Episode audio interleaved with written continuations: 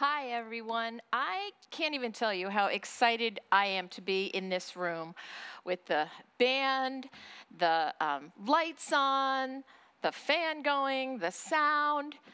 And I'm just thinking back to about 10, 12 days ago when we were a little worried there'd even be power in this room. And if you live in this area or were in this area, you know, 10, 12 days ago, you too were probably quite concerned about power. It was kind of cons- consuming and concerning, I would say. Wondering when it was going to come back, how many days will we be without it? And it got me thinking, and maybe it got us all thinking, uh, how we feel powerless, um, restricted, uncomfortable, just lousy when we don't have the power that we rely on. So I think it's quite fitting that today we're talking about the power of the Holy Spirit, which is available to each one of us who puts our trust in Christ. So, as Leanne said a few minutes ago, we're coming back to the book of Acts. And just as a quick reminder, the overall theme, if you will, the story of the book of Acts is how the early church was empowered and encouraged by the Holy Spirit that was sent to be with the church and the people when Jesus left the earth.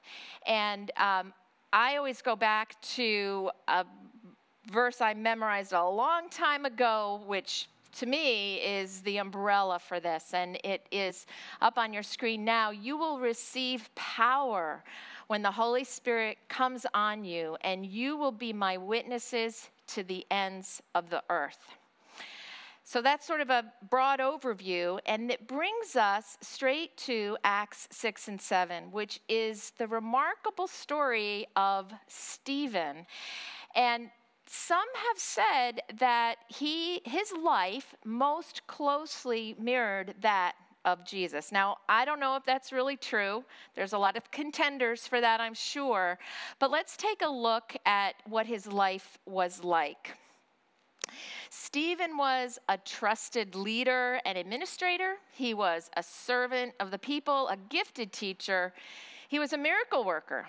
He was an evangelist, he was a wise debater and orator, and as maybe you think of this first, he was the first Christian martyr.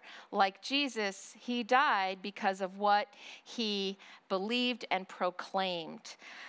But what I found most interesting when I was looking at the um, the scripture for today was every time we see Stephen's name in scripture, along with that, there's a, a, descriptor for him.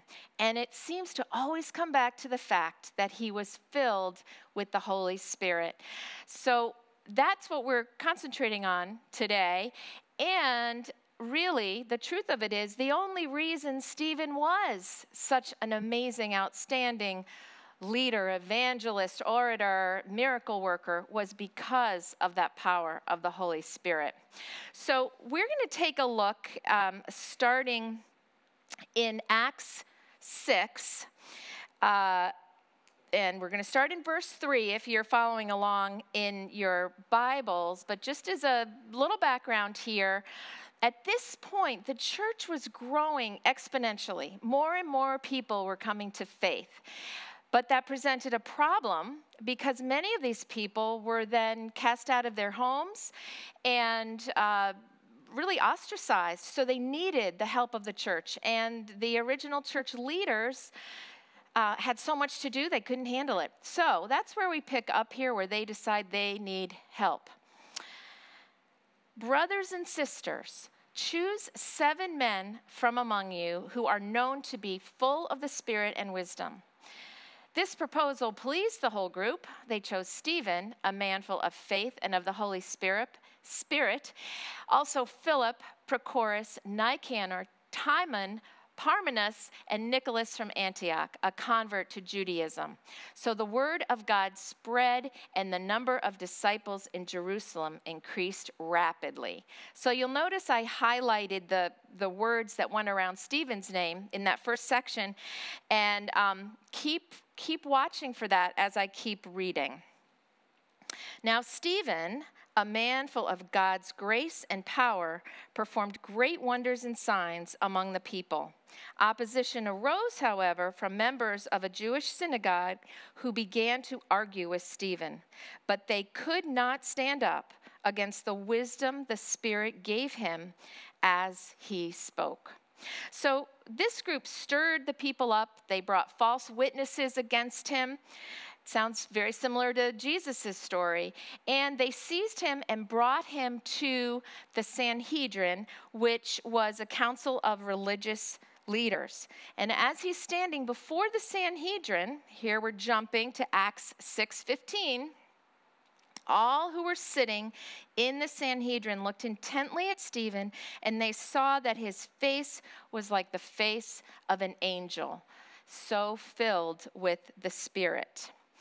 Now, we're going to fast forward through chapter 7, but I really do encourage you to read it if you haven't, because it is Stephen's defense. Really, not so much a defense as a summation of the history of the Jews and really um, pointing out to the Jews how they had misconstrued God's word and um, rejected the Messiah. But the amazing thing about this is picture this.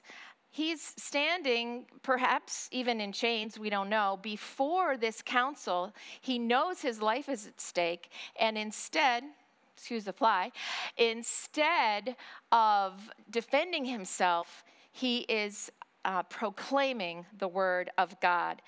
Um, so we're not going to read that, but at the end, he says this his strongest accusation is you always resist the Holy Spirit. So, picking up in verses 54 of chapter 7, okay, that's okay. I'm all good. We have those in my house too. Um, picking up in verse 54 of chapter 7, we read, When the members of the Sanhedrin heard this, they were furious and gnashed their teeth at him. I'm, I'm, trying to picture that. But Stephen, again, full of the Holy Spirit, looked up to heaven and saw the glory of God and Jesus standing at the right hand of God. Look, he said, I see heaven open and the Son of Man standing at the right hand of God. This was the last straw for them. In their anger, the men dragged him out of the city to stone him for his words. And when you think of Stephen, you often think of the picture of Stephen um, being stoned as the first martyr. So even at the very end, so like Jesus, he was able to have that response. And I'm, I believe it is only because he was filled with the Holy Spirit. So how does this apply for us? As crazy as it sounds, this supernatural power that was available to Stephen is also available to us um, for believers who have put their trust in Christ. Um, as the song we sang earlier goes, the same power lives in us, the same power that, that we see in Stephen. Um, but without tapping in to that, we really miss out on a lot. So here's our big idea for today. Finally, you were probably wondering when it was coming. Um, through the Holy Spirit, the same supernatural power given to Stephen for ministry lives in us and is waiting to be deployed. Believe and act on this truth daily. So, over and over in God's Word, this is repeated in 1 Corinthians 6:19, uh, I picked this one verse out of all of them. Surely you know, this is Paul speaking, that your body is a temple or sanctuary where the Holy Spirit lives. The Spirit is in you and is a gift from God. So you might be thinking, well, that's all well and good, but if that's true, why, why aren't I feeling it? Why doesn't my life reflect that all the time? And I'd like to you know, give a couple illustrations or analogies that were helpful to me over um, over the last lots of years of my life uh, in explaining some of that. And I'm going to use that the verse that um, we were just looking at. Um, how the Holy Spirit lives in us and He is a gift. Okay, so first of all, I'd like you to think of the Holy Spirit as a gift that we are given when we put our faith in Christ. At that same time, we are handed a gift. But it's our choice. Do we decide to take that gift, to value it, to um, incorporate it in our lives? Or do I just put it right here and say, wow, what a nice gift? So, taking that a little further, surprise, what's inside? Um, inside, I put a pair of glasses because some of you who are my age may know when you get to be a little older, it's a lot harder to see. I really can't see anything up close, and I can't even see things in the back um, very well without my glasses now. So, if I'm given this amazing pair of glasses, I put them on, and oh my gosh, it's like a whole new world has opened up to me. I feel like I could do so much more. I'm taking the gift, I'm incorporating in my life. However, I could choose not to. I could say, wow, thanks for that. Those look really nice, but I'm going to keep them right here. Or I could wear them the first day, but the next morning decide I'm not going to put them on again. So to me, that was helpful in that it's two parts.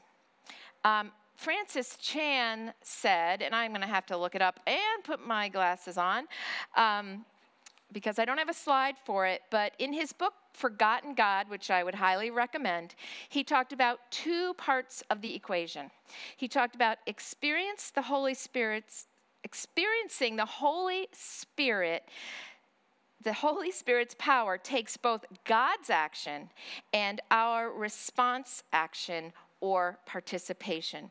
It's a two part thing God's action and our response action. So here's another um, illustration I found helpful. Um, because in that verse that we were looking at before, it says the Holy Spirit lives in us. He actually comes and resides in us. So picture that scenario as a house guest coming to your home. And maybe you want to picture, you know, your celebrity crush or your childhood hero decides he wants to stay with you. And you relegate him to the basement storage closet and say, I hope you like it here in my house. And you never invite him up to participate in your life, to encourage, et cetera, et cetera. I sometimes get that visual and realize that I have kept the Holy Spirit in a basement closet, which I don't know if anyone would want to stay down there in our house, but I need to choose to invite the house guest upstairs. So, those are two examples that may or may not help. I think the key is that it's a daily, continual cooperation that we need with the Holy Spirit. So, practically speaking, what can we do to experience this truth, to realize the power in service and ministry? Um, so, here are five suggestions. First off, believe it, trust God's promises. If, as a Christian, you say that you believe the word is true and all of the seven to 9,000 promises in the word, then lean into that. Believe it. Excuse me. Remember that he says, I will never leave you or forsake you. I will help you. I will give you the words you need when it's time for you to speak. I will give you patience. I will um, strengthen you, and on and on and on. We need to lean into that and really believe that it's true. One of Paul's most adamant prayers, this is to the church in Ephesus, uh, is this I pray that you will understand the incredible greatness of God's power for us who believe him. This is the same mighty power that raised Christ from the dead. You've heard that line a few times so far this mor- this uh, whatever this is today. Um, so look closely at those verses. Who is this incredible power directed towards? If you look carefully, it is for us who believe. It's not saved for an elite class of super Christian, you know, the people that go on tours speaking or write amazing books. It is for us who believe, and that's the only requisite. He said, only believe. So lean into that. Next, recognize your weakness without Him. When we were without electrical power for several days, our limitations, our hindrances, our weaknesses were so apparent to us. And all we wanted was to be out of that situation. We knew we needed help, we knew it.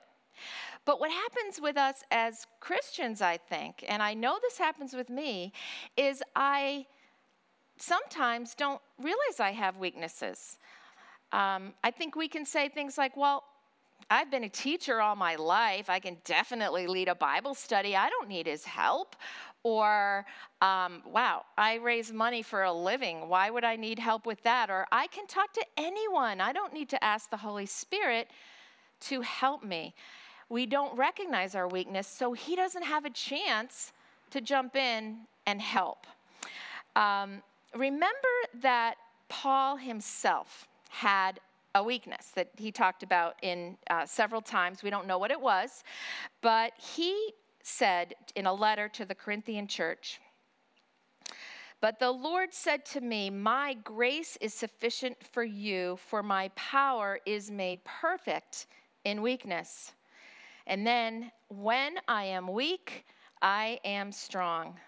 I love this particular amplification of the words that I read recently. Um, so it's, it's a little bit long, but as you're looking at the screen, really think about these words. The gift of my supernatural power blooms in the places where you realize you are weak. My enablement rushes in to fill the gaps where you acknowledge you cannot do it in your own strength. When we put our trust in our own human abilities and efforts, we leave little room for God's gift of power to move in. I really liked that. All right, we'll move on to ask God daily to pour out His Holy Spirit in your life. And I believe, I strongly believe, God will answer that prayer because He has already said He will in His Word when we ask for that.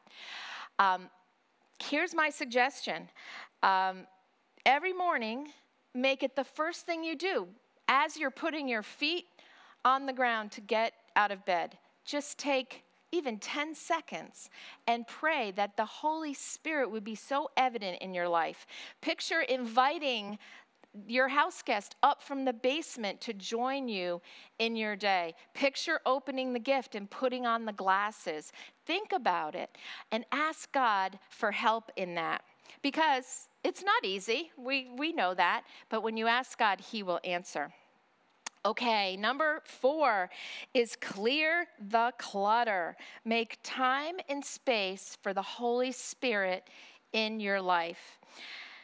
We can't be including and entertaining that house guest when our lives are already full of clutter, go, go, go schedules, mental distractions, hours of social media, accumulating stuff, and juggling a whole bunch of misplaced priorities. There's no room for anything else. We need to make room for the Holy Spirit. So I have a, a, favorite author and a favorite book, um, and this is a shameless plug. Uh, if you have a little bit of extra time here at the end of COVID summer, but um, John Mark Comer, in his book, The Ruthless Elimination of Hurry, says we need to unclutter our lives to make time and space for what matters most. We need to slow down, simplify our lives, and ruthlessly eliminate the hurry. And yes, It's a shameless plug. Um, but it's so true. Getting rid of that clutter is a very important step. Okay, and lastly, we need to take time, take the time and space to practice his presence. As we sang, I just love the um, last song we sang, Holy Spirit, to seek to be more aware of his presence. Um, and along with that, to open the eyes of our hearts to him. There's a well known theologian, A.W. Tozer, and he talked a lot about practicing God's presence throughout the day. He writes this God is here wherever we are. God is here. There is no place, there can be no place that He is not. It remains for us to think on these truths and pray over them until they begin to glow within us. If we cooperate with Him in loving obedience, God will show Himself to us, and that manifestation will be the difference between a nominal Christian life and a life radiant with the light of His face. it's not easy, believe me. I know so many of us are, are working on that, but I'm trying to do that more and more in my life. I actually. Um, I will actually say, Lord, help me practice your presence on this walk with my friend. Help me practice your presence when tech issues are frustrating me to no end. Let me practice your presence in this phone call with um, my neighbors. And I find that when I do that, my spiritual eyes are opened and I I do feel his presence more and more, which only encourages me to do that more. So, if you will remember that prayer that um, I shared in the beginning um, of, of Paul's to the church in Ephesus, the first part of that prayer is this I pray that the eyes of your heart may be enlightened, so that you will know what is the surpassing greatness of his power towards us who believe. So, when I was thinking of that, I, um, I thought of a young child, and um, I just, I just love that slide. I have to tell you, but um, speaking of this ability to see and hear spiritual truth, David Holland reminds us of this. listen carefully. I think this is a really good connection. Newborn babies' eyes contain all the power they will ever need, but they reveal very little to the baby's mind. That's because the infant's mind has not been trained. It doesn't know what to look for or how to interpret what it sees. In a similar way, the eyes of your heart may be equally untrained and immature, but those eyes exist all the same. All it takes is for us to consciously train our spiritual eyes and heart to experience or practice His presence in our lives more and more. So we need to value the incredible gift that we've been given and daily consciously invite the Holy Spirit, our house guest, upstairs to be a part of our lives. And then we will experience that supernatural power that Stephen had for service and ministry. So, again, as it often does in our messages here at Crossroads, this brings us back to our church values. As we look up deepening our relationship with God, we will be able to lean in with love and support and encouragement for our church community and reach out to Fairfield County and beyond in ways that we never, ever thought possible. So, as we wrap up, instead of me praying, I'd like you to pray along with the song that the band is going to lead us in. It's an old one that you may remember. Open the eyes of my heart, Lord. I want to see you. Because that needs to be our prayer to open our eyes so that we can practice the present and, and see the power of the Holy Spirit and know that He's working in our lives for the good of everyone. So, as you listen to the band, pray along these words. Thank you.